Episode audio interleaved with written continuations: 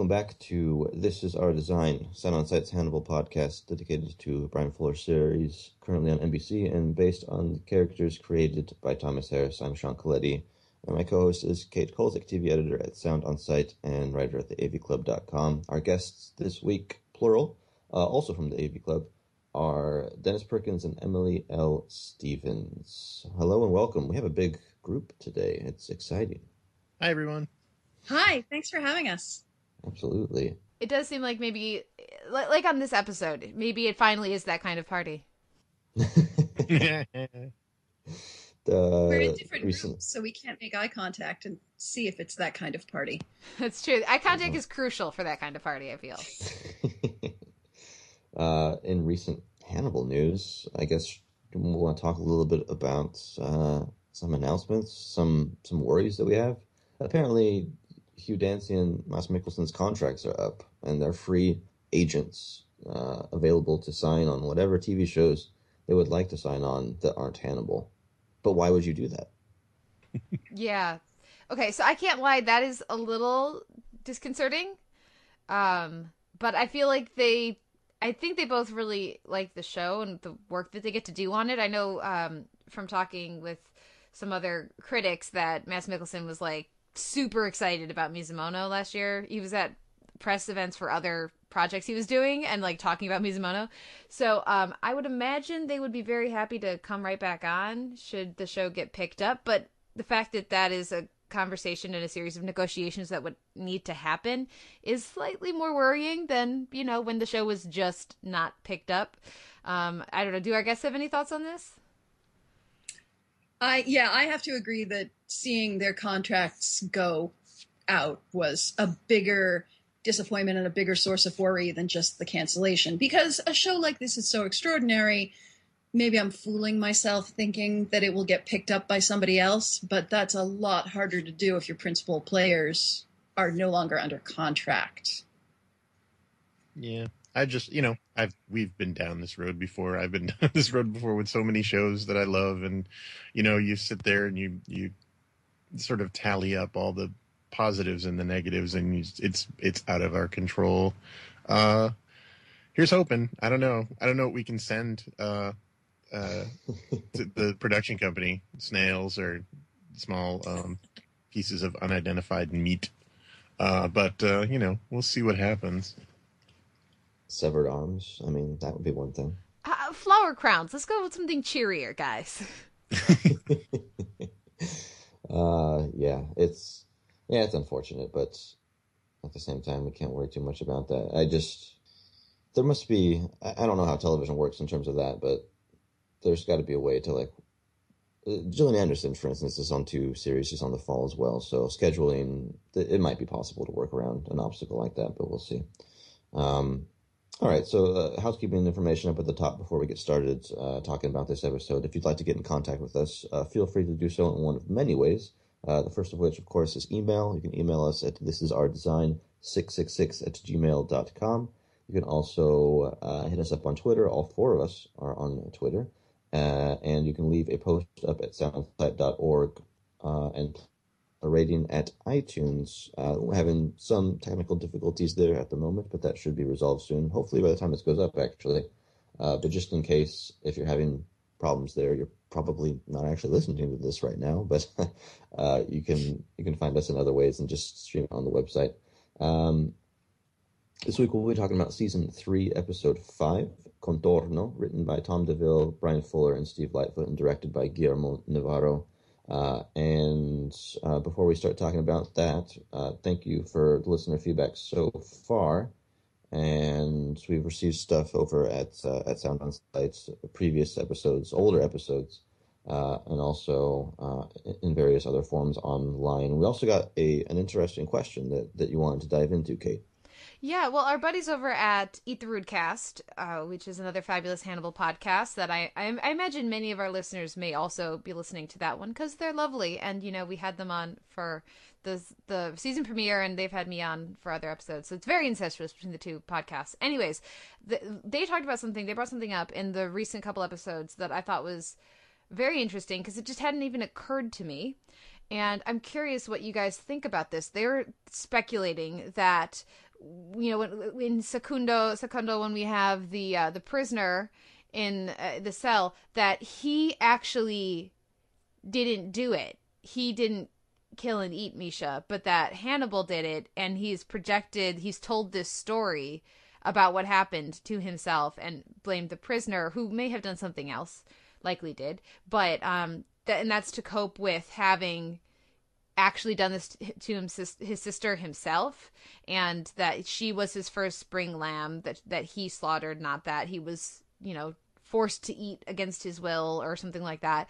Um so like in just some of the context in that episode um, and particularly the way the Bedelia is behaving in certain lines of dialogue could be interpreted in that way, especially if Fuller and the rest of the writing team want to take a different approach and kind of avoid some of the maybe the pitfalls of the Hannibal Rising literature of like explaining away Hannibal as a series of events in his like in his childhood. And I'm curious what Sean, what you think, and also Emily and Dennis, what you think about this, because I'm not sure where. I think they could go either way, but I'm not sure where I stand on it, and I think it's a fascinating idea.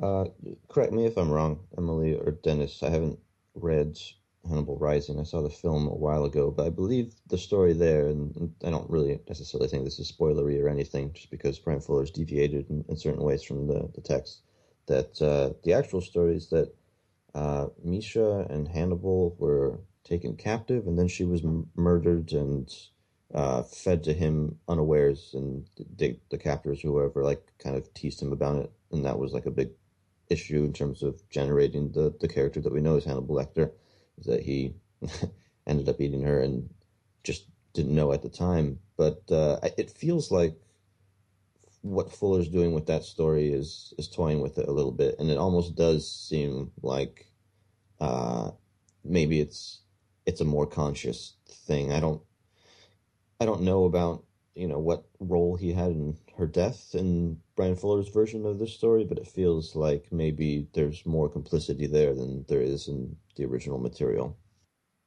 Yeah, I mean, I, I, for one, I certainly hope so. Um, just because, um, uh, you know, explaining Hannibal's backstory is is in the the the Thomas Harris um, sort of mythology of, of Hannibal. I thought was you know fell victim to um, just a really uh, uh, a big pitfall that a lot of um, sort of horror franchises do, which is if you have uh, it's like it's like when they made the the the early Leatherface movie and you showed how he became Leatherface. You don't need to know how he became Leatherface.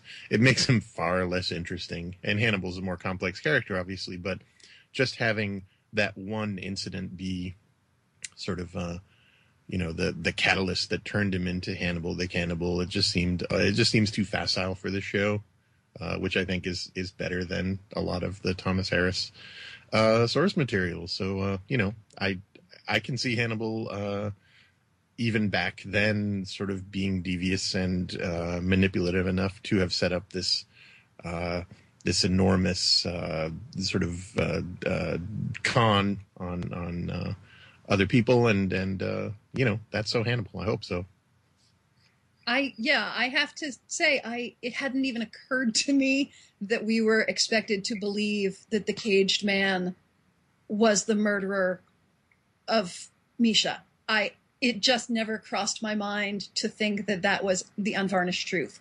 I absolutely assumed that Hannibal had killed and eaten her of his own will, and that he had tricked Chio into imprisoning that man.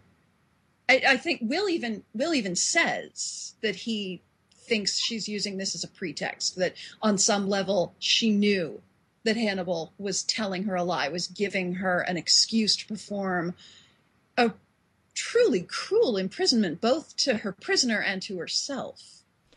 And I think that's part of why I'm not 100% willing to accept it yet, even though I, I think it's so fun that we had like we assumed the opposite thing, Emily. It's so fun. Uh, I love that the show can do that. Uh, but why would she do this and treat him so if she doesn't really believe he did it if she knows he didn't that's an extreme level of cruelty like she says i wouldn't treat an animal this way um so that's right.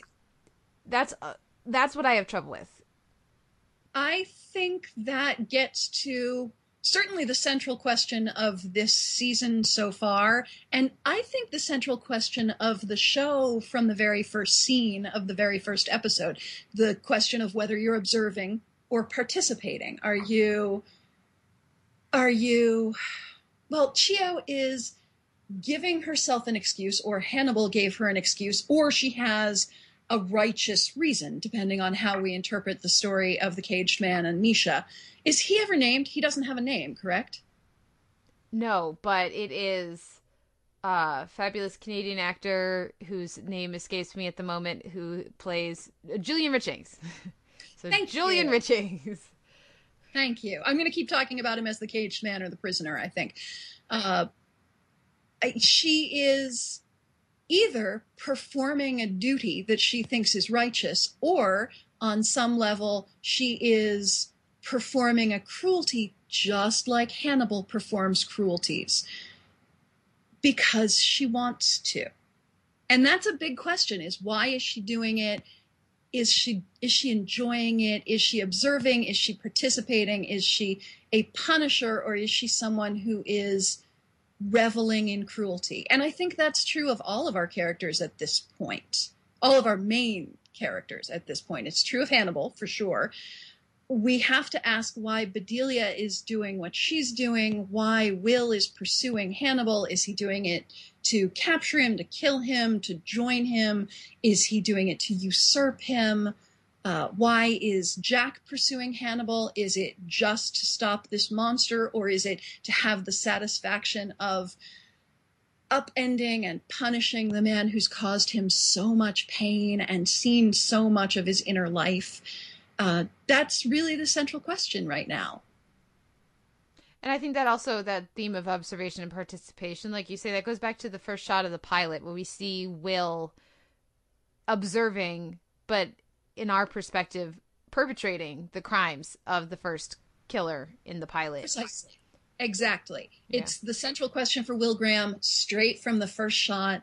Uh, his empathy and his perception are so intense that it's it's hard for him to observe without immersing himself in other people's emotional or psychological realities and pursuing their goals in his own head. And now that internal dynamic has been externalized.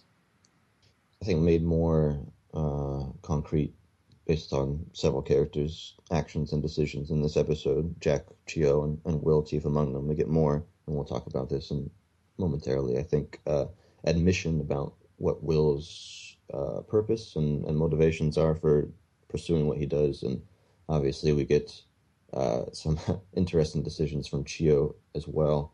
Uh, which we'll get into very shortly, but uh, we'll shift to the actual discussion of this as we've kind of already gotten into it.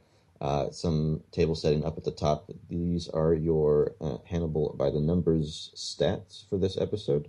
Uh, the three highest speaking roles for Contorno are, as one might expect, Hannibal and Pazzi at, at 1 and 2 at 96 and 65 lines, and Chio actually rounds out the top three at 39 lines. Uh, this act, this episode has the most lines of any episode in the season thus far, and the fewest scenes in the episode uh, with, with, an average 2 minutes and 11 seconds per scene, the, the longest of which is only 11 seconds, and, uh, excuse me, the shortest of which is only 11 seconds, and the longest is the, the final scene with Jack and Hannibal at uh, 4 minutes and 49 seconds. And that's actually, I think we should probably begin the, the dive in, uh, is at the end of this episode, because it's hard to avoid talking about something like this. Uh, there, there are many I think aesthetically is certainly one of them, based on uh, soundtrack and and uh, choreography and, and, stuff like that. Um, satisfaction in terms of getting a second round of these two characters fighting and, and what this means at this point versus what it meant at, at Mizumono. Um, but Dennis, could you talk a little bit about your your initial feelings while watching Jack and Hannibal round two? oh, Glee. Um, it's it was uh i mean it was designed uh, the music choice was so i mean at first it seems so um incongruous but i think uh and uh, kate you're gonna have to um uh, chime in on the the um uh the name of the piece or Emily will because I forget. But um, you know, we've heard that music so often. I, I can I, trying to picture it. I was trying to remember where I'd seen it, and I kept picturing comical scenes, sort of. um, uh, used a lot in sort of movie trailers and comical kind of caper scenes to punctuate kind of slapstick action. Um, here it underlined uh, uh, underlay Jack's uh, very satisfying beating of Hannibal. Um, satisfying for him, clearly satisfying for us. Um, the uh, the thing that was so um, uh, effective about uh, Laurence Fishburne's performance was how uh, matter of fact and how uh, assured he was. Uh, you could picture him playing this through from from the very first moment, you know, over and over again in his mind over the over the intervening time between their last fight and this one.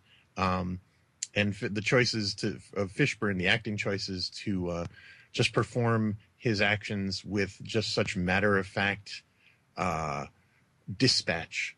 And uh, there's one scene where he sort of sends Hannibal through uh, behind him through a glass case, and he doesn't even turn to register it. He just sort of does it, and it he just stares straight ahead with just the barest hint of a smile on his face. Um, uh, it's brutal and it's it's exceptionally well uh, choreographed, um, and uh, a very satisfying scene. You know Hannibal's going to get away, obviously, but um, uh, it's it's good to see Jack uh, cutting loose, and it's it's wonderful to see uh, Fishburne also uh, get to put some of that Matrix training back into use. His moves have uh, uh, not atrophied in in the in, in the time. So it was a really really exciting scene, really cathartic, I think, for viewers, and really shocking because you've never seen Hannibal. You've seen him beaten up, you know, before, but you've never seen him beaten essentially.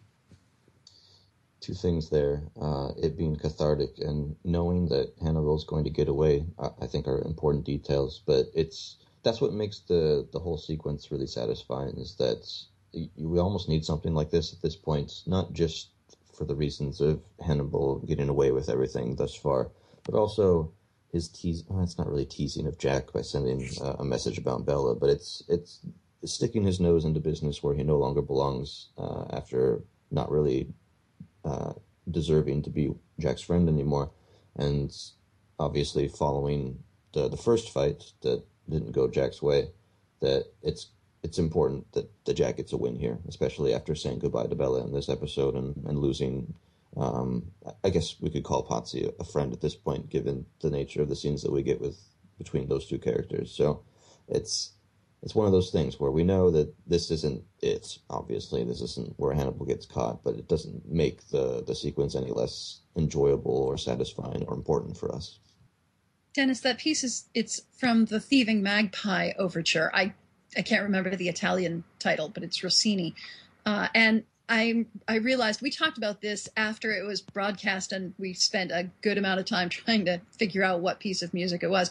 I realized after the fact that what we were recognizing it from almost certainly was A Clockwork Orange. There's I think another segment of the overture that's played during the scene where uh, Alex uh, beats up his his old compatriots on the riverside and throws them in the water and it's really joyful. And i think that's also the reason this is such a satisfying scene is we've just seen jack at the riverside uh, scattering bella's ashes and then really ominously throwing his wedding ring into the water.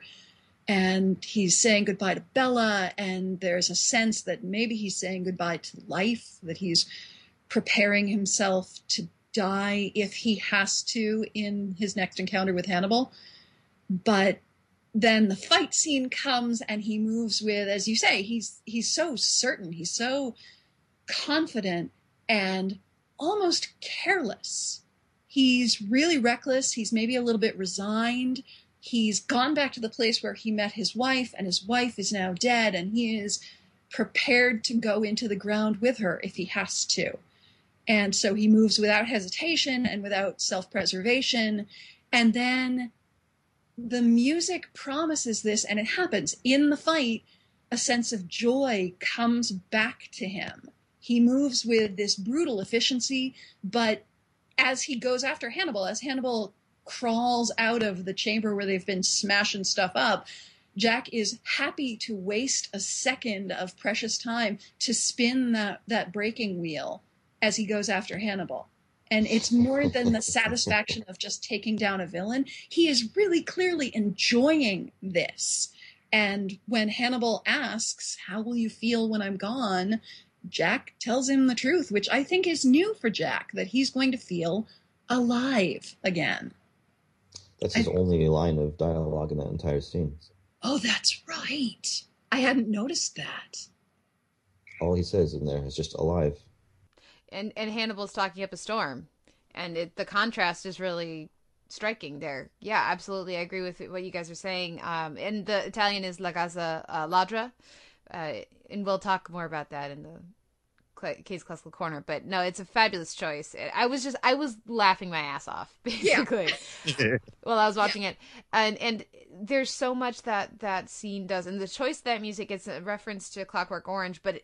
It, it, it's a much longer sequence than the Clockwork Orange sequence. Like, and so just the reference itself would not be enough to sustain that scene if the music wasn't also incredibly appropriate to the fight we're seeing. And part of that is the fact that it's a it's a comic opera. It's it's a it's a it's very lighthearted. It's it's like a dance the with, with the three uh three four three eight uh, i think it's three four uh, tempo and um the the lilt of it is it's very much like a dance and because jack is we see jack throw away the the wedding ring and I absolutely agree Emily. It's such an ominous shot and the scoring in that moment is like the oboe is just it feels very monumental and it feels very very heavy and ominous. Whereas the shot of the ashes and all of that was very beautiful and and so it was a really stark contrast for me in that scene. But what we're seeing is we're seeing him let go of Bella so that when Hannibal starts trying to taunt him with Bella and try to throw him off his game,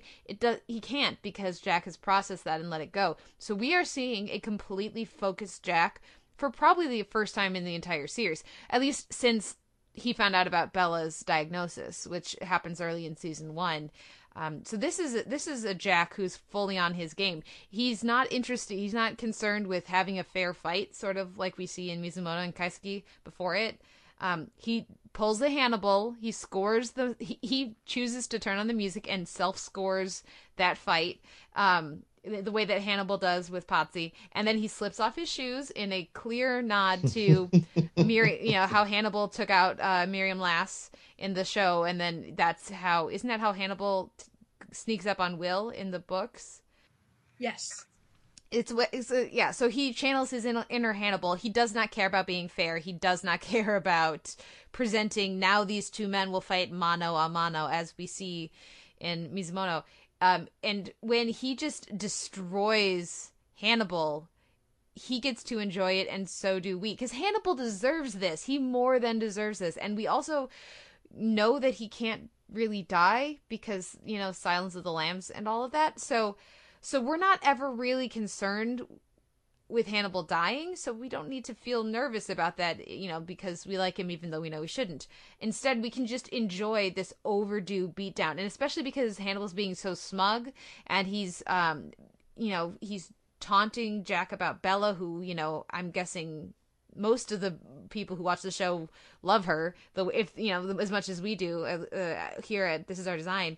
Um, so that's not cool. And so it's like, no, you're going to shut up. You're going to stop talking and you're going to, you know, comedically fall out the window like you would if this was a 60s sex farce and you needed to escape from the husband sneaking into the room. Like the the the tone of it is so assured. And there are these there's a couple little references to Mizumono in the fight sequence with the way that the glass breaks on Hannibal's face and the scoring reflects that as well. There's like a couple different references to these other moments, but along with all of that is the the energy of uh, of of Jack regaining himself and of Hannibal being dealt a much needed reality check. I mean, it's he's been so very self serious and so very self assured. And in every scene with Bella, we've seen you know every scene we've seen with him basically in Europe, he's absolutely in control, and here he's not, and it's it's intoxicating.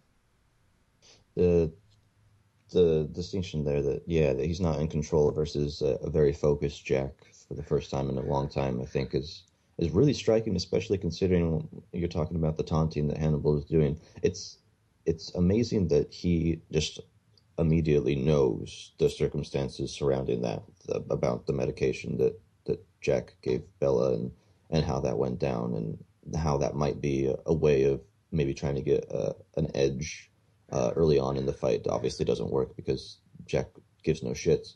Um, but but it's it's unbelievable that Hannibal is operating at that level so quickly, and yeah, it's it's so fantastic artistically, beautifully choreographed for one. Of course, the I think it's emphasized just because we don't really get things like this in Hannibal much. Obviously, we got uh, the round one in, in season two in two different episodes, and then there was Hannibal versus Tobias was a, a pretty significant fight in the first season. Um, but stuff like this doesn't really happen, and it's weird that it that it fits so well in, in Bryan Fuller's uh, vision of this television series because it does, and I, it almost exists on its own in this episode. Like, yeah, other stuff, other important stuff happens in Contorno, but it's like this is the the dessert course of the episode that you can just enjoy for itself. For me, and I wrote about this in my review at Sound on Sight, this episode felt very um it felt very tonally disjointed to me. The first half and all the stuff we're getting with with Will and Chio on the train feels very uh it's just the very heavy, very uh, introspective kind of stuff we've been getting in the first few episodes of the season. Certainly, episode two and three of the season. Whereas everything we get with um, Alana and and and Pazzi and all that, that feels much more like the plot heavy stuff we got last week. And then it's like, and I, yeah, again, I said this in my review. It's like you can see Bryan Fuller get bored with self serious Will, and so he's like, "What if she just throws him off the train?" and we just do that instead. And and that's and for me that's a turning point in the episode. And then we get right after that we get um the scene with with Han- hannibal and Pazzi, and you think it's going to be part of this like elaborate game of chess between the two men and just no he's just going to kill him. And then we get jack and, and like, they waste notes now oh and jack's going to show up there and oh oh who could it be? But no jack shows up there and he's and hannibal see each other and we again just like fast forward they just fast forward and give us the dessert, like you were saying, Sean. Kate, I absolutely agreed with your review. I loved it, and I think uh, it it did feel very disjointed. It felt almost like a collection of chapters instead of one continuous episode, and the fight scene between Jack and Hannibal felt to me, and I don't know if this is just me, felt to me almost like a cartoon short that's totally. jammed in between. The uh, the music reminded me of the old Looney Tunes cartoons where they'd have a comic opera or a you know a Wagner piece.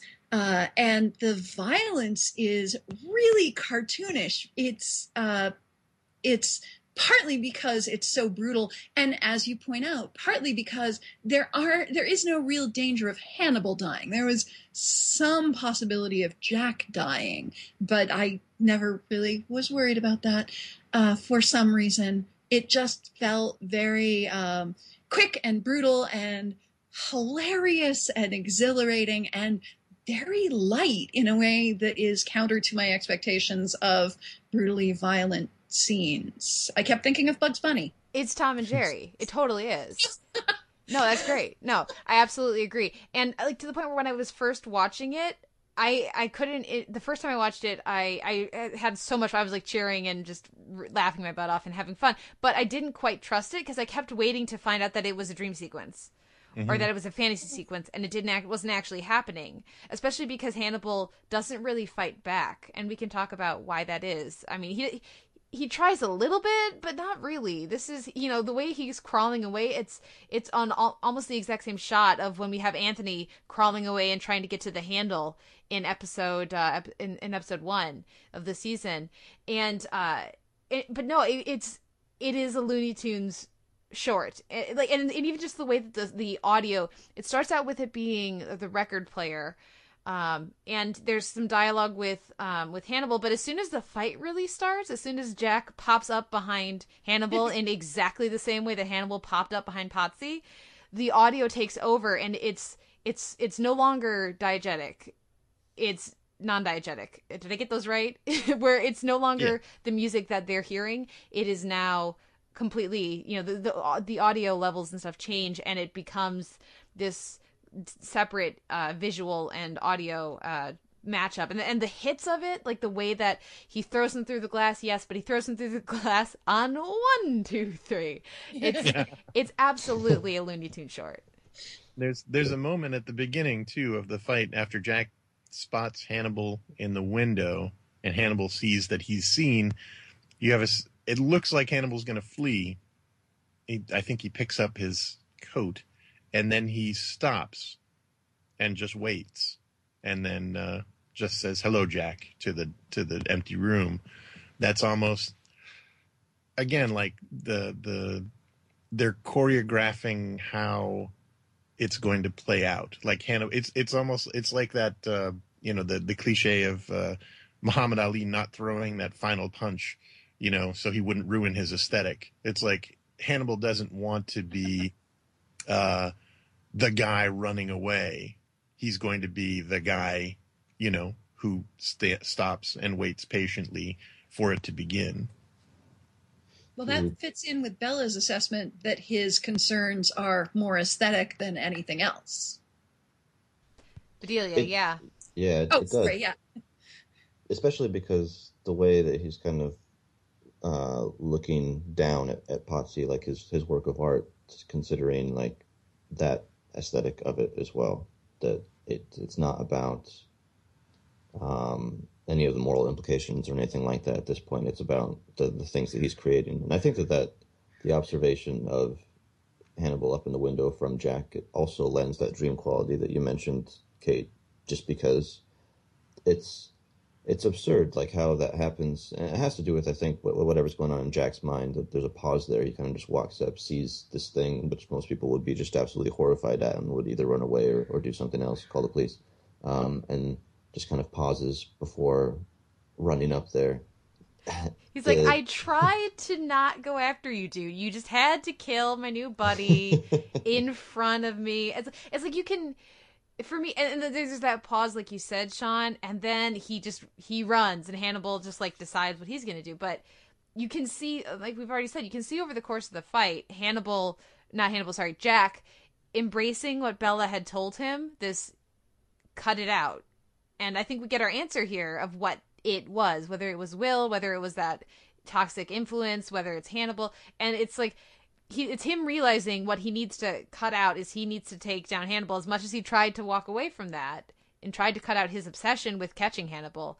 He needs to actually take down Hannibal uh, in order to feel alive, in order to be healthy once more. And so Hannibal's taunting of Bella, like referencing Bella, is only strengthening him because it's just you're just reminding Jack of what some of her final words to him were, which is "get your guy."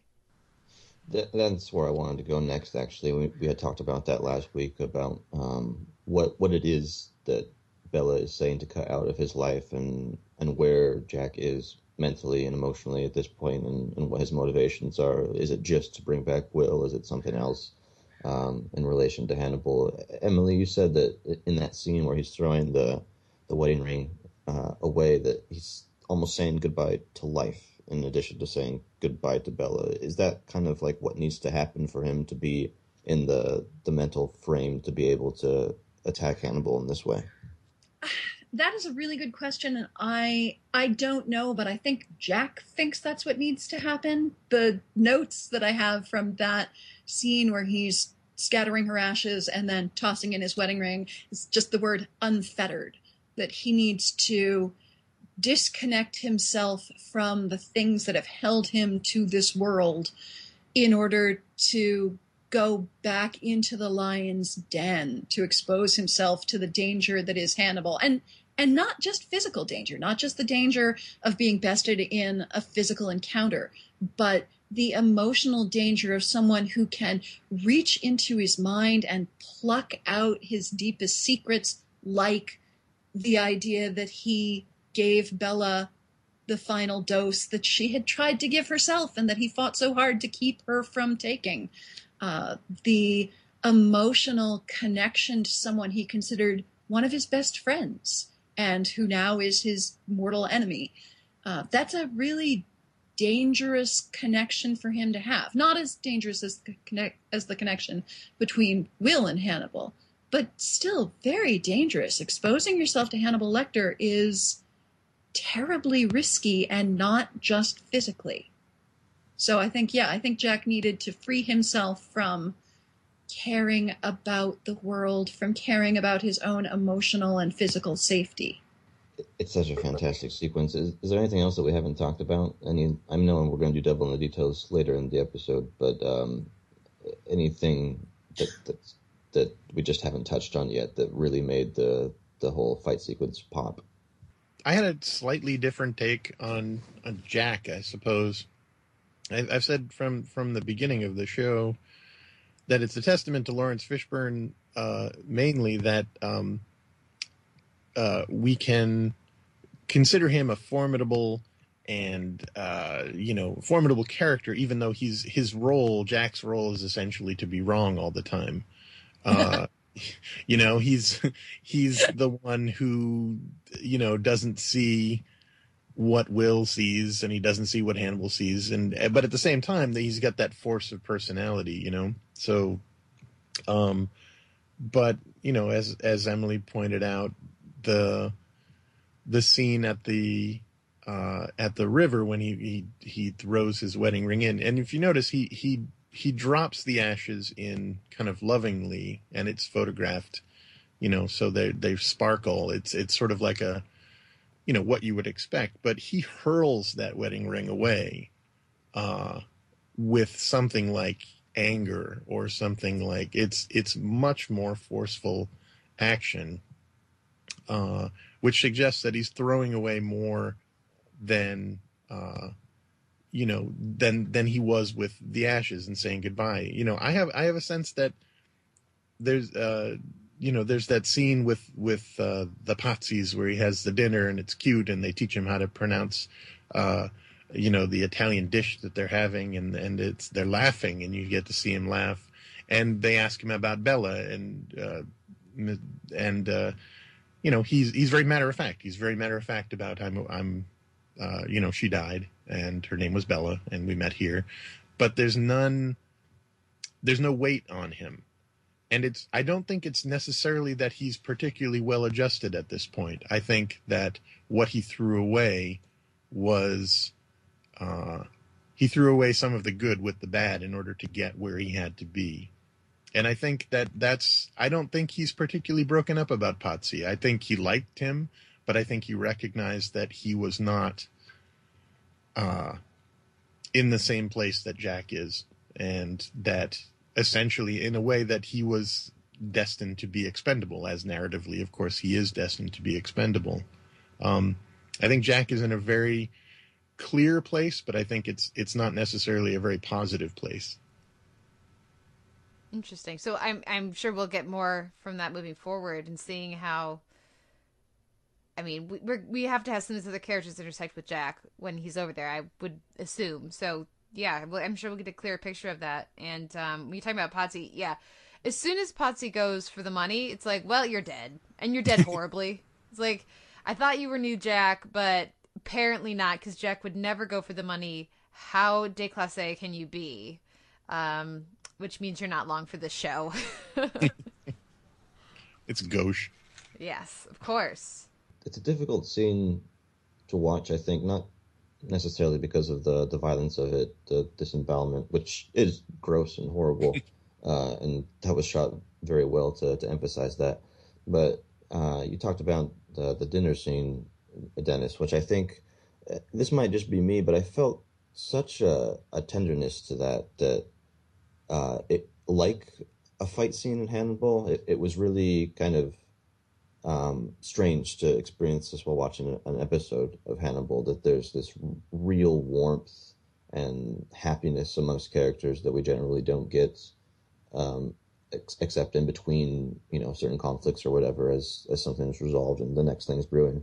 Um, but yeah, the, that's actually the the scene that has the most lines in this episode is the dinner with the Pazzis and, and Jack, and oh, uh, I guess on a on one level, like that's used to um, make Pazzi's death uh, worse in terms of our feeling towards it. It's supposed to be more poignant. I think that you know here, here we've seen his interaction with his wife, and they're really cute together, and we we get more of a sense of the kind of person that he is, and and then that makes the death a little bit worse.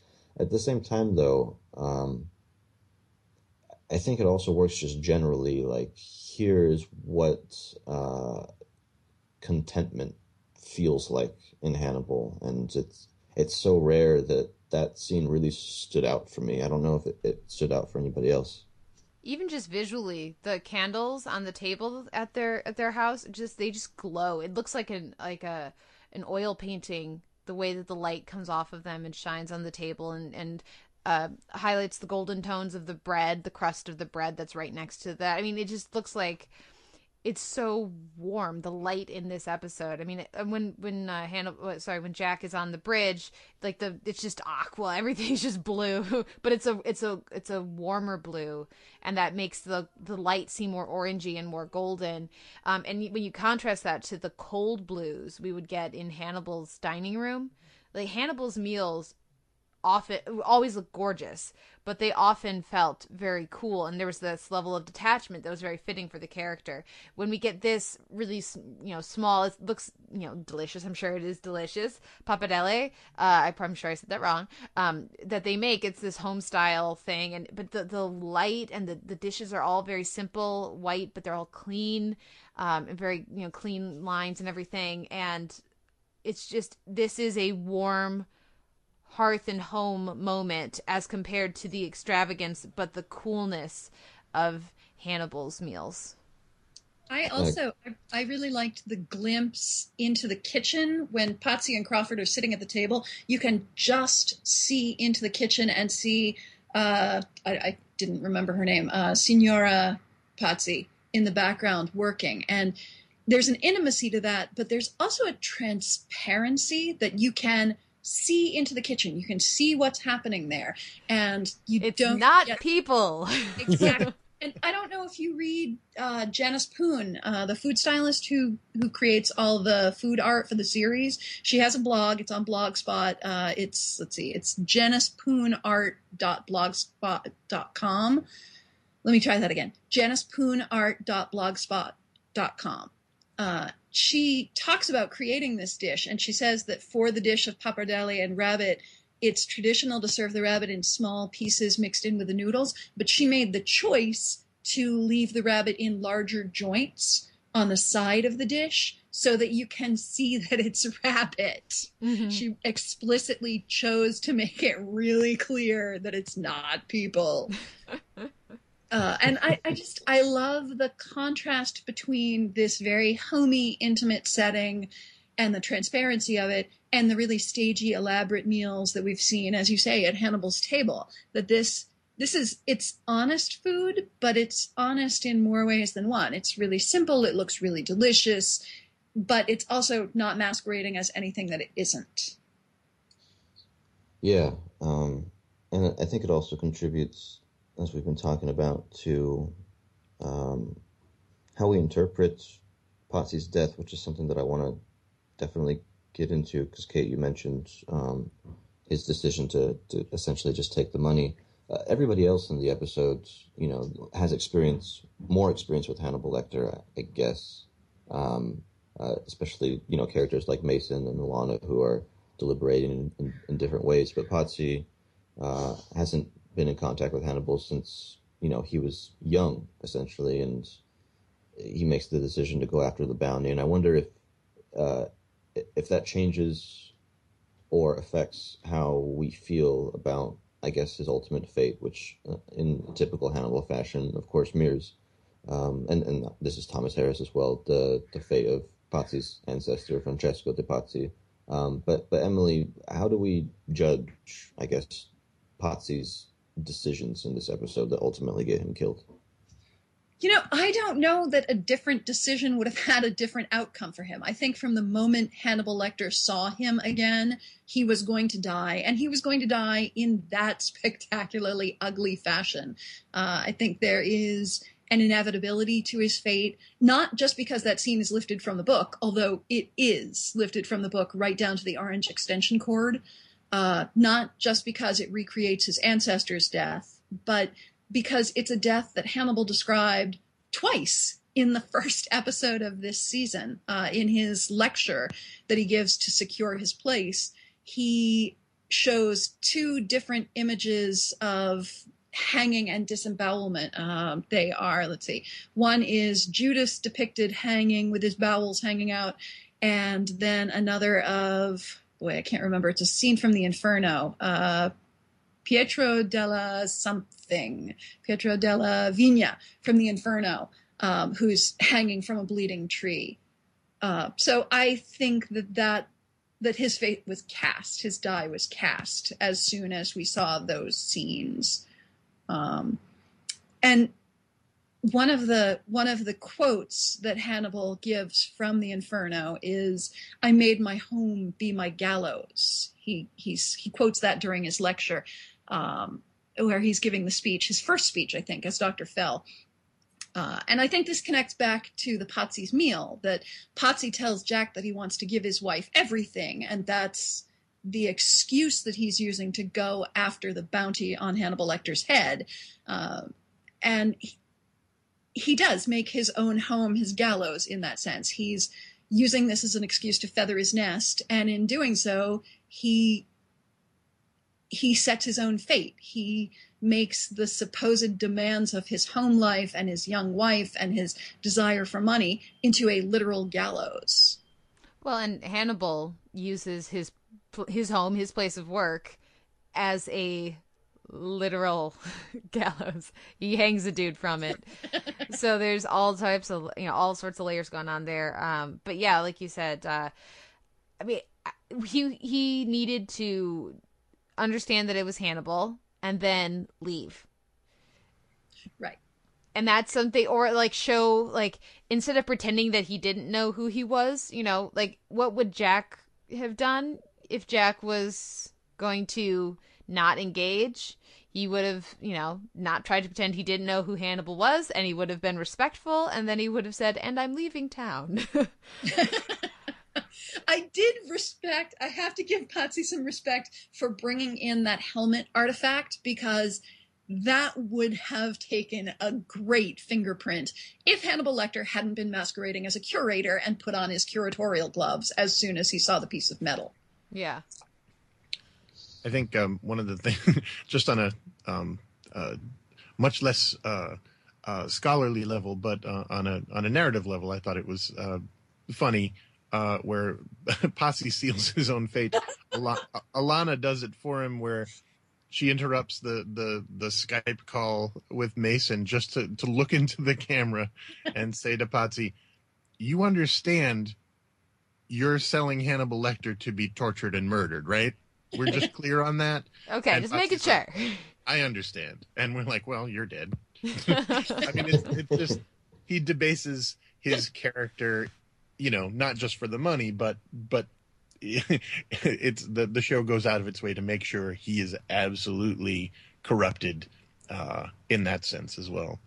Corrupted for good reasons, I think, just because the in a very short amount of time, I think that they built that character well enough so that we we do at least sympathize, despite the fact that it's a dumb decision. Us knowing how things work in this series, just wanting to you know, relive the former glory of when he was a well-respected inspector, and also to, to give his wife what, what he wants, and it it makes the the death a little bit more tragic, especially because this is a character who is also deserving of capturing Hannibal Lecter, given that this is the the um, what's the name? that they give him the monster of Il Monstro? Il Monstro. Il Monstro, yeah. Il Mostro.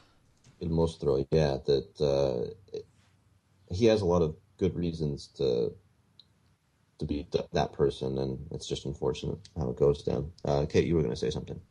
Um, well, I was just gonna pivot off of what uh, what Dennis was saying to talk about Alana a little bit because how electrifying is that phone call with Hannibal and Alana. I did not expect them to intersect this this soon, especially with her not being in Europe, but as soon as you know he answers the phone and, and it's Alana, I was just like, I, I, was sitting on the edge of my seat. I was just leaning forward. I mean, because it's nice to see that there is that bit of the old Alana back who wants to warn Pazzi, who st- she does still care that this person is going to be horribly murdered by Hannibal. Um, and then when just, it was hilarious and the delivery from both is is really nice and and Hannibal does seem you know chuffed that she's alive um, not enough that he wouldn't have done the same thing again, but uh, th- I thought that exchange was fantastic. I was very glad it happened and very surprised. I just want to point out that Il Mostro is not a fictional serial killer. What they're doing is assigning the killings of an actual serial killer in Florence to Hannibal Lecter. They're time shifting it some because Il Mostro was operating from uh, the late 60s to the mid 80s and Hannibal Lecter, by my count, I, I don't know exactly how old Mad, Mads Mikkelsen is, but by my count, he would have been either in the womb or in middle school by 1985. Right? Oh, he's good. He's good. Here's my here's my careful research there and, and pausing of the episode. Uh, the the profile that Pazzi is looking at, I think, lists uh, his birth year as 1965. Okay, well, he would have been three then for the first murder. But like I'm i said, he's good. It. He could do it. Yeah. that is early. yeah, the that conversation between Hannibal and Alana is is fantastic. I, hadn't actually even considered the fact that, that was the the old Alana coming through, wanting to to do the right thing, just because the the new one is so strikingly cold and and focused on bringing down Hannibal. Um, that's that's just another thing like the fight where we know that this like uh, Hannibal's fate isn't sealed yet, but there are moments like this that are just really really satisfying for for characters to interact with him. And yeah, it's it's nail biting. You know, it's like oh oh shit, like what's what are, what is she gonna say? And there's there's a lot of profanity in my notes. Uh, after the train thing with Chiyoh, which I'm sure we'll get to, but it's just, uh, yeah, there's the oh shit is my note there when that happens. Um, yeah, it was it was pretty fantastic. But what also highlights for me is that as tough and as hardened as Alana has been this season, and I've really enjoyed this new side to her. As soon as she's back on the phone with Hannibal, that all goes away. So it shows you how much of a front that is and how much she is projecting this confidence that like if they caught Hannibal right now, I don't think she would go see him. I think she would be afraid to go near him and to let because she she's I think she's still terrified of him and um and how much she was able to be manipulated by him and um would I don't think she would trust that she could handle seeing him and not having him just worm his way right back into her brain.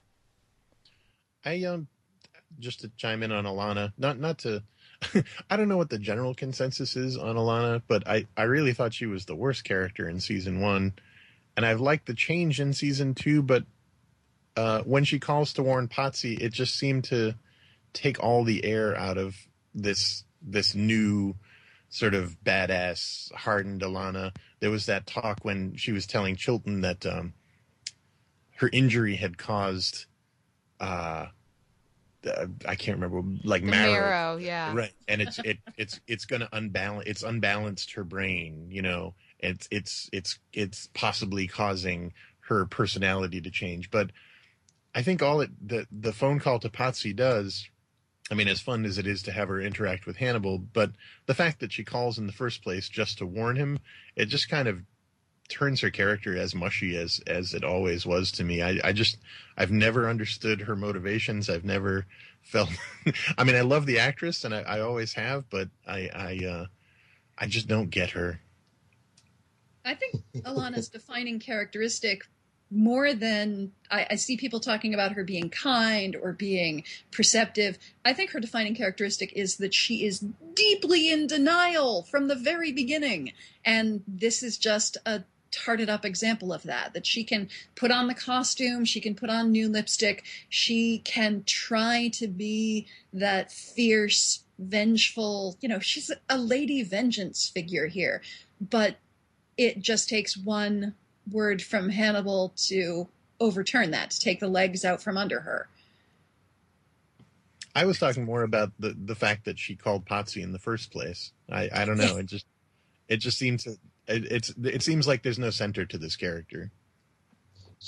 Definitely a, a good person, which, which I think it's it's like not enough to to use as a description for motivations. I think, but the it, it's part of her core, and, and so the fact that she's been lied to and manipulated by Hannibal, um, that that's a, a big part of the new Alana, of course, and, and we see the damage done and how that just completely dissolves as she's talking to him on the phone. But the decision to call him in the first place, I think, stems from from that goodness. That it's it's different from Will as well. Will is somebody who has pure empathy, and so he can make what we would consider morally good decisions for other characters based on that. I think that Alana does similar things, but it's it's more out of uh, a kind of personality that I don't think we can extend to anybody else in the series in that way. I don't know if there's any other good character like that. So everybody makes certain decisions, but they're they're different or they come from different places. Like Jax is a more professional one and he lets certain things get the better of him. Whereas Alana kind of can't help but um, try to try to, I guess, do the right thing in most cases by what we would consider the right thing.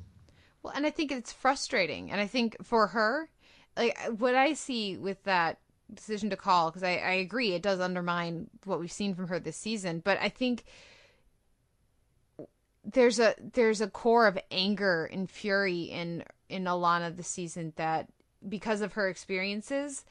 And I think part of that is also that she wants to be able to be this badass avenging person who so she puts on the war paint and she you know she embraces these uh you know the boxy shoulders and the the pantsuits and everything as opposed to the very you know relaxed fabrics of the rep dresses that she was wearing you know for the first two seasons. And um she projects all this strength but she can't bring herself to sacrifice people. Even though she knows that's what theoretically she should do she should be willing to do this if she's going to. She knows the depths of this anger that she feels but she also is unable to fully express that um and, the, and maybe i'm reading into it i like to do that but that that's what i'm that's what i'm seeing from her and and the the contrast and the conflict inherent in that i think is really interesting and has a lot of potential if they give the character the time to really explore that on screen and to see that. But that's what I would take rather than the character not having definition or being like being bad writing for the character. For me, it just highlights that consciousness. She wants to be this badass avenging chick so much, but she can't actually bring herself to do it, and then she's probably mad at herself for not being able to do it. Yeah. Any other, I guess, comments on alana before we move on to to the other part of this episode, which is the Chiyoh and Will stuff. But uh, any alana Mason stuff that I mean, like, spitters that, or quitters. come on, man. That's. Oh, so oh, he's so grotesque. He's so terrible, and because everybody else is so decorous, everybody else is so uh proper it makes him stand out all the more. Where I was first watching that scene, I was just like, I was like, this is bad writing. I don't like it. But it's like, no, it's not that it's bad writing. It's that every other character on this show is on the show because they were buddies with Hannibal. And so therefore they are of a certain personality type and a way of speaking and a way of projecting or behaving and Mason is contrary to all of that, and that's why we want him to die a horrible death because he's breaking Hannibal's rules. Um, so yeah, I that was just gross, and I, I really liked the performance though from Joe Anderson this this episode. I think he's uh, working for me a lot better here than he did in the first episode for him. But um, but yeah, it's just ugh. I like that. Yeah, I mean, it's a really good point that he's it's kind of it's he's offensive, but it's also kind of aesthetically offensive. I sound like Hannibal, but it's like aesthetically offensive that he is able to continue to exist. You know, because mm-hmm. in Hannibal's world, somebody that you know gross and and boorish and uh, you know the, he's he's uh, he's rude. You know, that's he's like should be number one on Hannibal's list, and the fact that he continues to exist is just it's offensive to, to me. You know, my worldview of the show, but um, also the the fact that his deformity has forced him his sort of already kind of patrician way of speaking into even more kind of cartoonishly kind of um, it sounds like uh, this is really obscure, but on Futurama, Billy West used to do a, a judge character named Judge Whitey, who had the, the most, the most, you know, and the, just the way his deformity kind of turns him into like a cartoon of the decadent rich guy, uh, the way he speaks.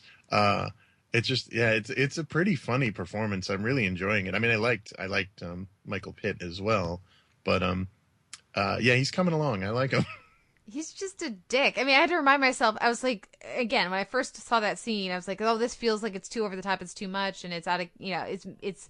Would he really do this, or are they just, you know, the wait a second? This is the guy who stabbed Hannibal's armchair with his knife last season. He is absolutely this much of a dick, and he's also trying to push Alana's buttons explicitly too. So there's more to that as well. But yeah, no, I and that's a great reference from Futurama too. yes, I hadn't realized it until just now, but I, I, just put my finger on who Mason Verger reminds me of. Joe Anderson's Mason Verger. It's if George Plimpton were some sort of supervillain. Just that you're absolutely right about that patrician drawl being uh, deformed into something horrific. Yeah, he's repugnant. but Mason's jokes, the crudity of his jokes to Alana, one, they echo Chilton. Chilton wasn't quite this crude, but he was just as cruel. And uh, and Alana suffering these jokes, and particularly Mason's, shows just how much indignity she's willing to suffer to foster her fantasy that she is this badass vengeance chick, that she is going to bring down Hannibal. Yeah, and, and Mason, I think, as is the case with pretty much every other character in this episode, um, his intentions and his motivations are are perfectly clear. Um, I mean, what you mentioned, Kate, about why he's pushing the Alana's buttons specifically is something that I think is worth diving into. But in, in terms of the the grander uh, narrative here, that that it makes sense for for what he and every other character is doing in the episode, and I think we get more of that with Chiyoh, which is uh, I guess our transition into that, which is kind of the final part of this episode that we haven't talked about yet. Um, and there's a, a, few interesting, I think, decisions and scenes that we obviously the, the ultimate decision to, to push Will over, and it's revealed that she knew where Hannibal was the whole time, but also that kind of pause when she walks into the the car, and it almost seems like she's considering would it be possible to, to kill Will in his sleep if he were sleeping right now before she lies down. But but Dennis, can you talk a little bit about um, where she is at in, in, terms of how she fits into the the hunt to, to bring down Hannibal? Because it seemed at first that we bought into the idea that she was wanting to to join Will in, in capturing him, but now that's kind of more in question, I suppose. And given that she talks about violence being only one way of influencing people, and it's not the one that she feels is the correct one right before she throws Will off a train. Um, um, I don't know where to go with this character. I I I, uh, I may have to take a mulligan on it because um, it the show, like you said, uh, is is uh, it's playing it very cagey with her. Her character is, you know, she is she is playing it as inscrutably as possible. We don't know where she's coming from. I don't have as much uh, I haven't had as much of a connection to this character. I don't know. It's not necessarily the actress's fault. It's more just the the show is clearly going to spring something on us. She's hiding things that we don't, um, that we are not privy to yet. And so, um, I actually found her conversations with Will. I mean, Will has to have those uh, sort of uh, philosophical conversations with someone, but they were much more interesting when they were with Hannibal. Um, a, lot of times it seemed like they were, um, I don't know, I was zoning out a little. It was, uh, it was almost like they were talking in haiku at times. They were just sort of talking past each other. Um, uh, you know, I wouldn't be surprised going back to, uh, you know, her motivations if, uh, she were willing to accept the fiction, if we are accepting that it's a fiction that um, that the the man should she the man in the cage had eaten Hannibal's sister uh, because that man had in fact done something to her, and then Hannibal convinced her that he had done it in order to sort of uh, expiate her guilt. He gives her the opportunity to uh, to punish someone who was cruel to her by by allowing her to believe a fiction uh, that she she knows is false. Uh, I don't know. There, there's clearly a lot more coming from that character. I, I don't know if I have too much more to say about her. I'm sorry. No, no, that's fine. Emily, am I misremembering this? But did you say that um, that the question of Chiyoh like reveling in that cruelty is something that we should be considering? I think that I think it's an open question what Chiyoh's motivations are. If all she if the only reason she had to keep the caged man imprisoned for years or decades, we don't really know how long she's been there, do we? Um, if the only motivation she has for that is Hannibal's word that he was responsible for Misha's death or for something equally terrible, then you have to ask yourself why she took the word of one person to keep another person and herself imprisoned in this abandoned estate. So yeah, I, th- I, think I think that's an open question. Why she chose to believe him, why she chose to take the path she did, why she's going to him now, and and specifically, how does she know he's in Florence? She says she knows exactly where he is, but we don't know why, do we? No, it's not made explicit. Uh, I am I am curious about Chiyoh. I'm going to back up to Hannibal first. Hannibal talks to Bedelia about snails and fireflies. He used to keep snails to attract fireflies, and that's a thing. Fireflies, the larval stage of a firefly, does eat snails, and don't Google it. It is horrific. You don't want to see it.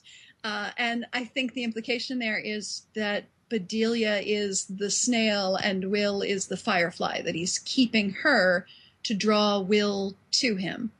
And Will building that corpse effigy of a firefly that's covered with snails does cement that image of Will as the firefly. Um, Bedelia is definitely the snail. She's leaving little tracks, ha, leaving little tracks and trails, information to be picked up by any savvy investigator who's really paying attention. But on the train ride, Chiyoh says that birds sometimes eat snails, and some of those snails survive, and they emerge to find that they've traveled the world. And I want to know, in Chiyoh's metaphor, who is the snail? Is Will the firefly or is Will the snail?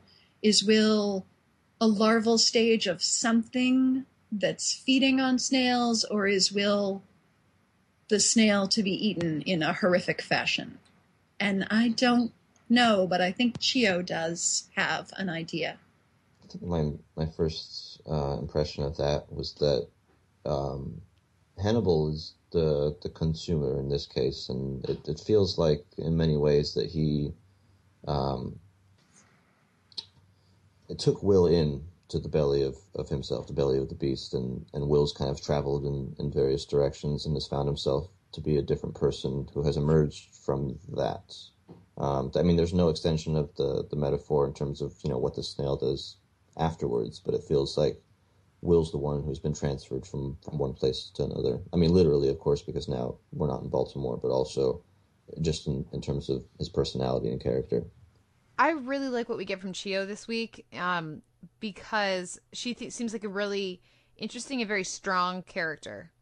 Very, and by, when I say strong, I don't mean that in the sense of I she's a woman, so I can't think of other adjectives. I mean strong-willed. Um and and I think Will completely underestimated her. And I, I really enjoy watching their conversations because, like you say, Emily, I think that Chiyoh has a much stronger sense of what's going on with Will than he does. And when he's talking to her, it it almost feels like parody. It's he's trying to be Hannibal to her Bedelia. And he he's just like saying all these portentous things and she's like, "Nope, not really." Uh it's like, did you obsess about how you killed that guy? He's like, no, he was gonna kill me, so I had to kill him. It's not a big, you know, like, yes, it's a big deal. I'm not happy about it, but I'm not gonna obsess in my mind, and it's not gonna warp who I am. I mean, the the like you were saying, Dennis. I agree that that I think Will was talking at her and in and and again, I talked about this in my review, and really inferring his experience onto her and so I love that line we get from her where she's like, I'm not as malleable as you are. Um, so I've been affected by Hannibal. I'm she's probably a victim of Hannibal, but she hasn't she does she isn't this empath that that he is. She doesn't find herself assuming Hannibal's point of view and perspective and everything just by interacting with him.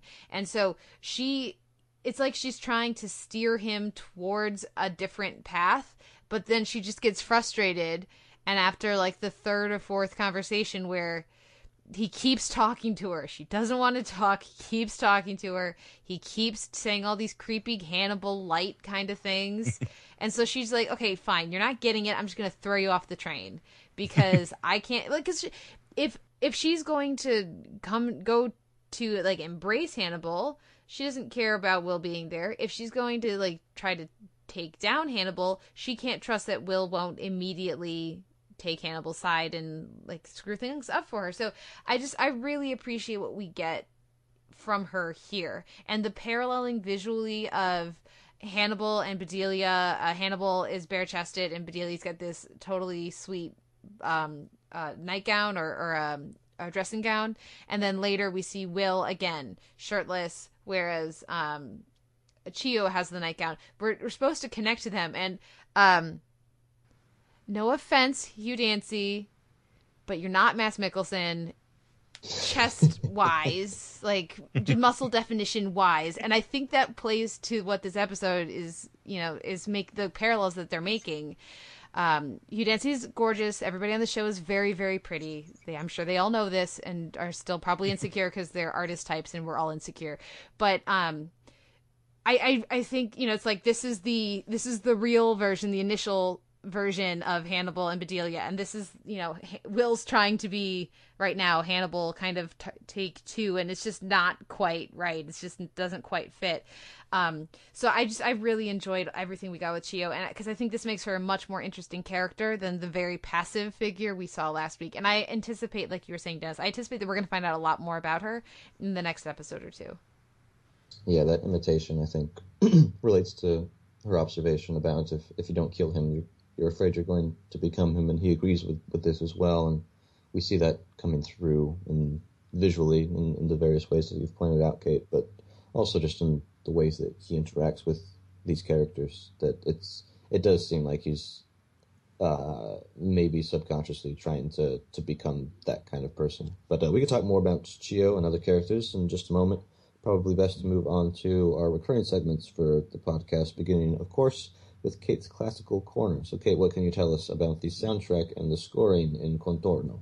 Well, there are two classical pieces, and maybe three, and I'll get to that in a little bit, uh, but at least two featured prominently in this episode of Hannibal. The first is a piano sonata by Mozart. Uh, it's Köchel 333, um, the third movement, and this is the the piece that Hannibal is playing by himself uh, when then Bedelia walks up, and when he's talking about has this lovely conversation with Bedelia about harpsichords and pianos and the the kind of tone that each produces and how that reflects life, or in his perspective, harpsichord is more alive and the uh, piano is more of a memory. It's more mired in the past and in reflection. And um, so that piece is lovely. It's a, it's a, I really like the recording. It's a little bit slower than you usually hear that piece, um, which I liked better. uh, I don't, I, I'm, the the the for example the when you google it you'll see like horowitz and and lang lang and other people playing it um i like the slightly slower version so i don't know maybe i'm a bad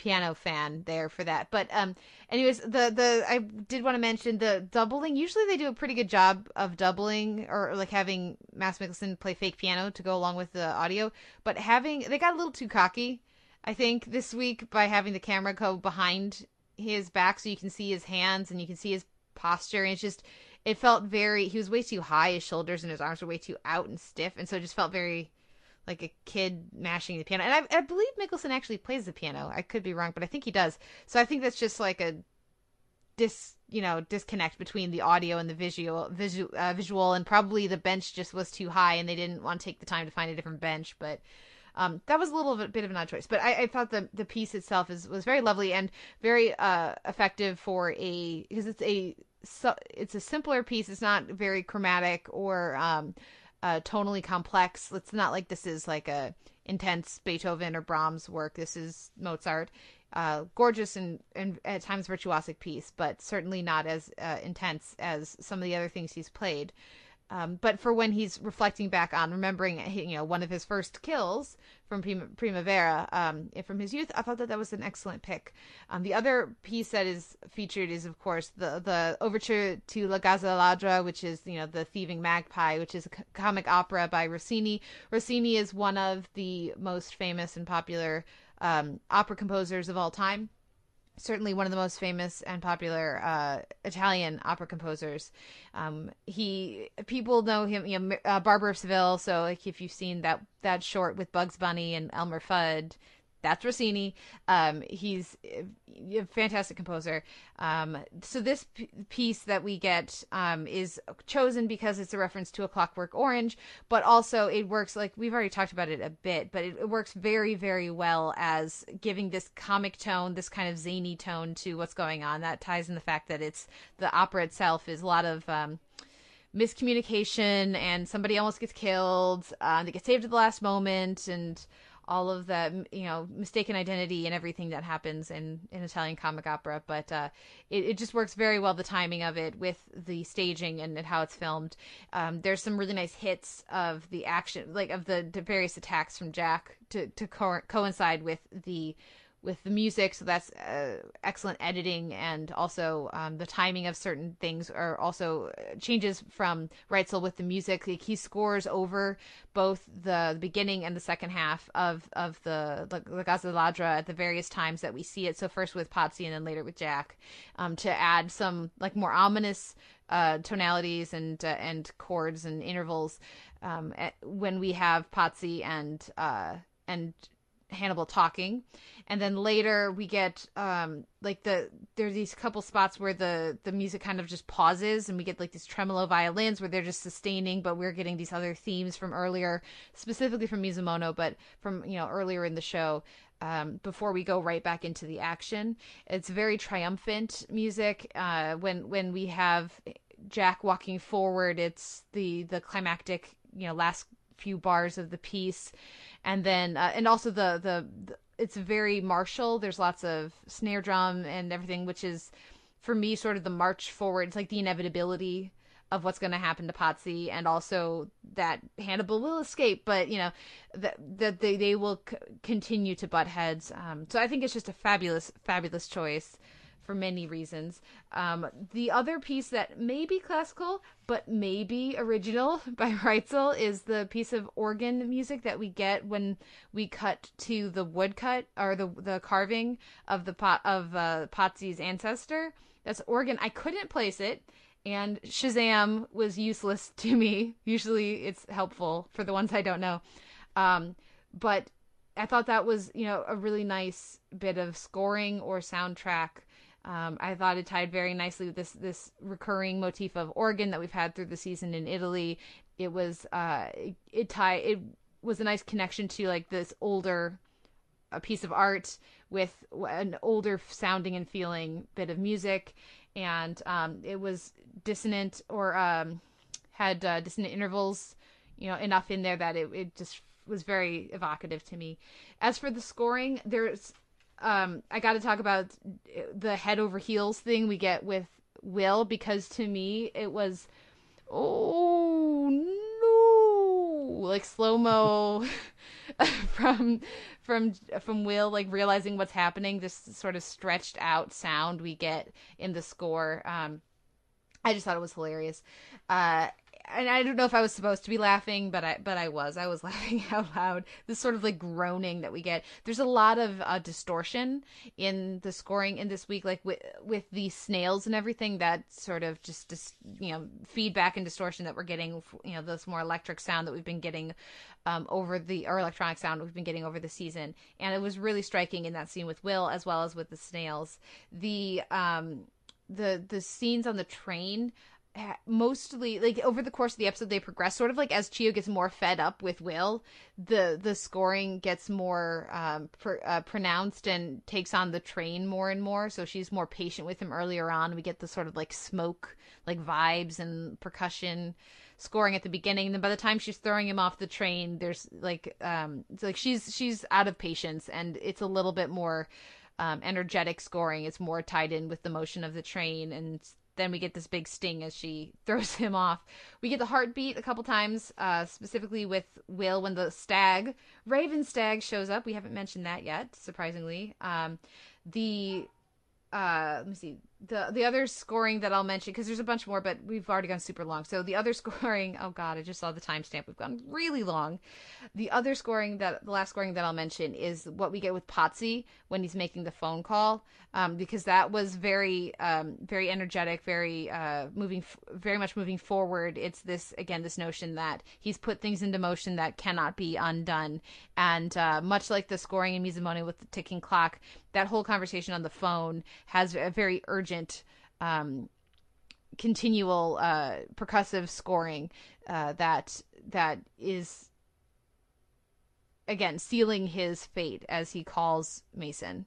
Um, so there's more over if you go over to uh, Sound on Sight and look at my art my case classical corner right up for this episode. But um, but those are the ones that come to mind for me. Did you guys have particular moments that stood out to you musically aside from the the fight scene, which we've already talked about?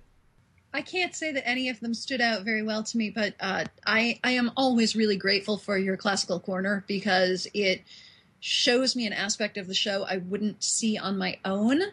It's always really insightful and really informative. So thank you. Oh, well, thank you. You're here. That's nice to hear. Yeah, I mean, I was gonna jokingly dissent there, but I can't because that would be disingenuous. Um, we'll uh, move on. Was was that. was anybody else going like laughing at the thing with Will, or is that just me? Where he fell off the train, where he got Yeah.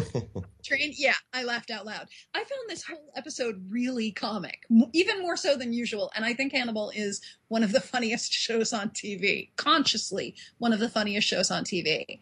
Yeah, it's I laughed. Amazing, it's amazing that it's done that without Abrams and Thompson at all this season. Where are they? I miss them so much. Um, okay, we'll we'll move on then to our second recurring segment, uh, the devil in the details, in which we talk about little things that stood out in the episode, be they visual or otherwise. Uh, I'll just kick things off.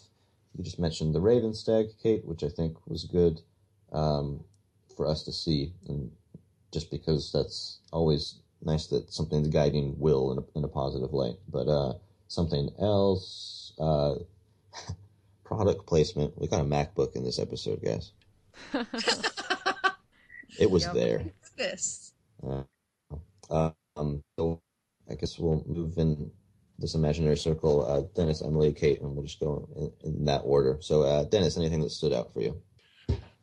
Um, I think the I don't know the the thing that um, uh, really struck me. I mentioned it before. The way the way that Jack throws his wedding ring seems to say a lot. And I'm not sure exactly what he's saying, but also the shot of the ring entering the water. And I know it's probably um, you know a function of a ring shaped object being photographed going through water, but the way that it's photographed to show as the ring goes down through the river, uh, it captures sort of a, a tunnel of air that kind of goes out to the bottom of the screen, which um, seemed really evocative to me. The, the the way it was going and it was taking the air with it, or it was creating a tunnel where where something of Jack was going down with it. Um, Uh, the show loves to to uh, slow motion uh, photograph liquids, and it's always gorgeous. But uh, that one that one just stuck out to me.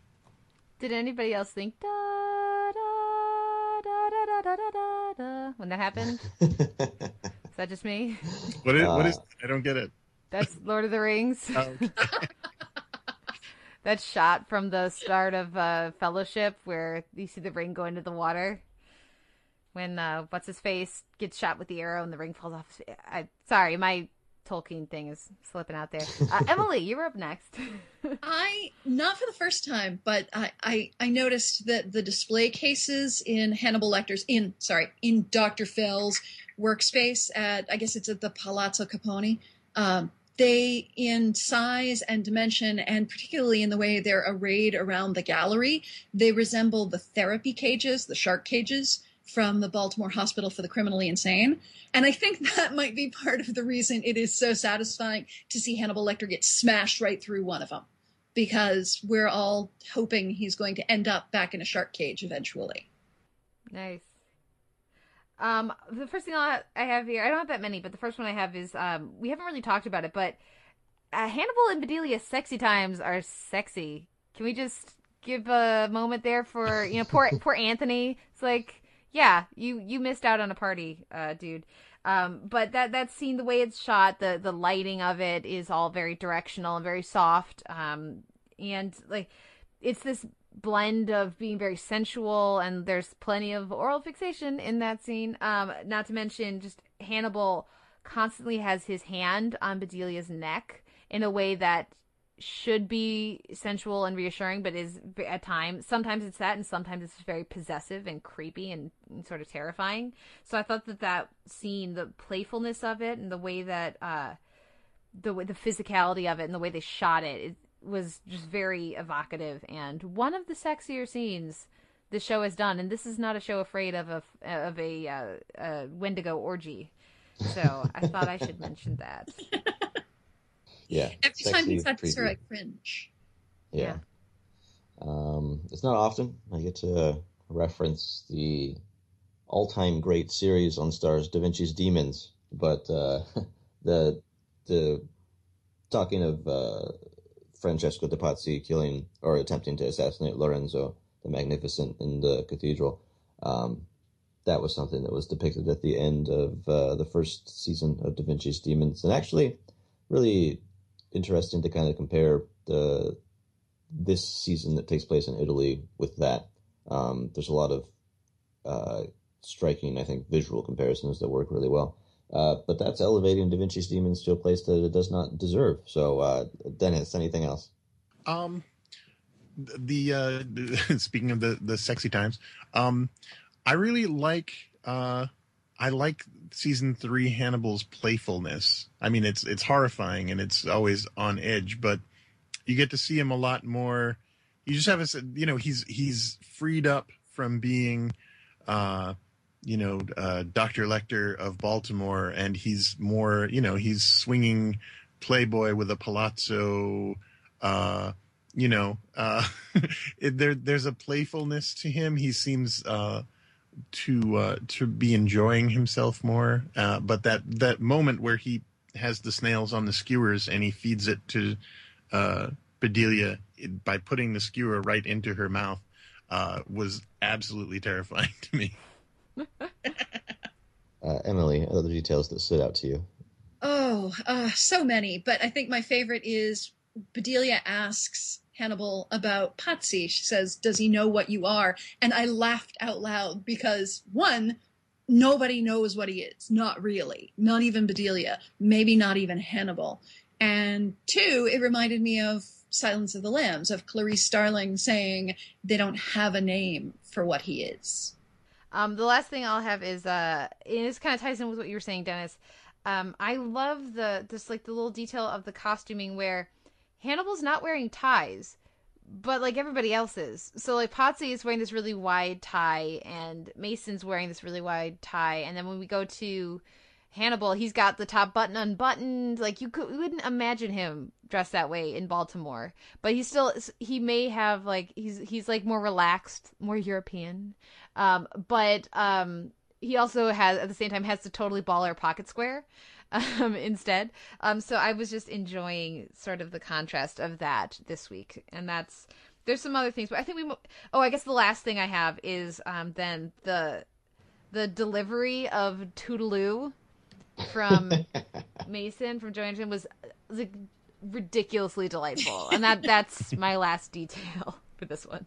All right, uh, we'll go around maybe once more if anybody else has something. I just wanted to point out, we, Kate and I have addressed this a few times in, in different podcasts, but the very Bryan Fuller and Steve Lightfoot way of writing scripts that omits uh, like pronouns and subjects in the dialogue. Uh, the dialogue from uh, Chiyoh in this episode is strange to talk so much, not used to having voices outside my head, and it's just that is Hannibal dialogue, and once you pick up on it, it's impossible not to notice it. Unfortunately. I had reconstructed that glass, Sean, and you just broke it for me again. you broke the glass twice like it's almost as if you were throwing my head through a plate glass uh, torture display. Curses! I'm going to hear it again. Oh well. Good yes, point. Yes, I want you to remember this. Feel my pain. Uh, uh, other little things for me that I just want to mention briefly: the fact that Hannibal uh, attributes a certain smell to the process of epiphany is ridiculous in so many ways. Uh, and then I thought that the the line of dialogue, the first step in the development of taste is to uh, be willing to credit your own opinion. That that's that relates to what we do, right? That Yeah. uh, our Absolutely. evaluation of television or or whatever kind of culture that we talk about. That um, it's important that your opinion holds credence, which is why podcasts like this and other ones that we like and other reviews are so important to the experience of watching something. Um, I think that that was it for me. So, uh, Dennis or Emily, if you have anything else that you wanted to throw in, feel free to do so. I'm good, thank you. I like that as the last line. All right, then we'll uh, wrap up the discussion here, the extra long discussion, which I'm sure listeners will appreciate, and which I will pull my hair out as I'm doing the editing. But that's besides the point. Uh, anything else, though? I guess that if we're going to end on that, then there's nothing else that we need to mention. I think we tackled this episode pretty thoroughly, so very happy there. Um, Dennis and Emily, anything that you would like to, to plug online? Any places that you want to direct uh, listeners to written work or anything else? Oh, just the AV Club for me. I'm uh, I'm there. I'm currently reviewing *Halt and Catch Fire*, and then *Married* comes back on FX uh, next week. And you can always find me at the AV Club too. Uh, and I'm on Twitter. I'm at Emily or else. Kate, you're also a part of this thing that's called the AV Club. Is that right? Yes, I, I from time to time, though I'm not reviewing anything right now, which is both lovely uh, and terrifying. So I'm sure at some point I'll be reviewing things. But you can go find my reviews of uh, the most recent thing I covered for them was Veep. Um, or if you want to go back a little further, uh, Man Seeking Woman earlier this year as well. So you can find plenty of me uh, shouting out my opinion over there. Um, or uh, of course at Sound on Sight, um, where my, our, my Hannibal reviews go up. Um, we don't have screeners anymore, guys, which means, uh, listeners, I should say, uh, which is, means that it's gonna, my reviews are uh, usually gonna go up kind of late on Friday because they're very long. this week I read about 3,200 words between the review and the music analysis. So um, I will try to endeavor to get them up a little sooner, but usually you can look on Friday or uh, late Friday or probably early Saturday um, after you've slept a bit um, to find my Hannibal reviews over at Sound Site. And you can, of course, find me on Twitter uh, at the Televerse. I love talking with you guys there, and the Televerse is my weekly TV podcast that I co-host. So you can listen to me talk about all the other shows on TV over at the Televerse on Tuesdays Sound on Sight.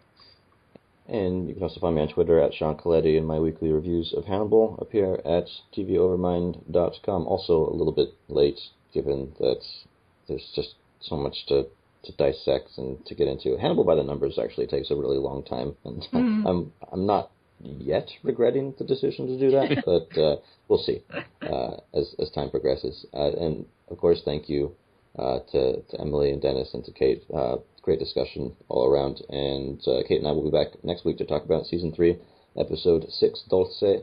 listeners, once again, you can feel free to contact us in any of the aforementioned ways. Please do. If you have something to say or would like to leave a rating and let us know how we're doing, uh, we would greatly appreciate that. But until next week, this has been another episode of This Is Our Design.